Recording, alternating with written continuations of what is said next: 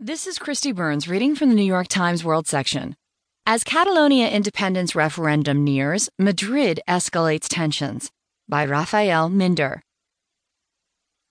The Spanish police detained more than a dozen people in the region of Catalonia on Wednesday, drastically escalating tensions between the national government and Catalan separatists. The episode occurred less than two weeks before a highly contentious referendum on independence that the government in Madrid has vowed to block.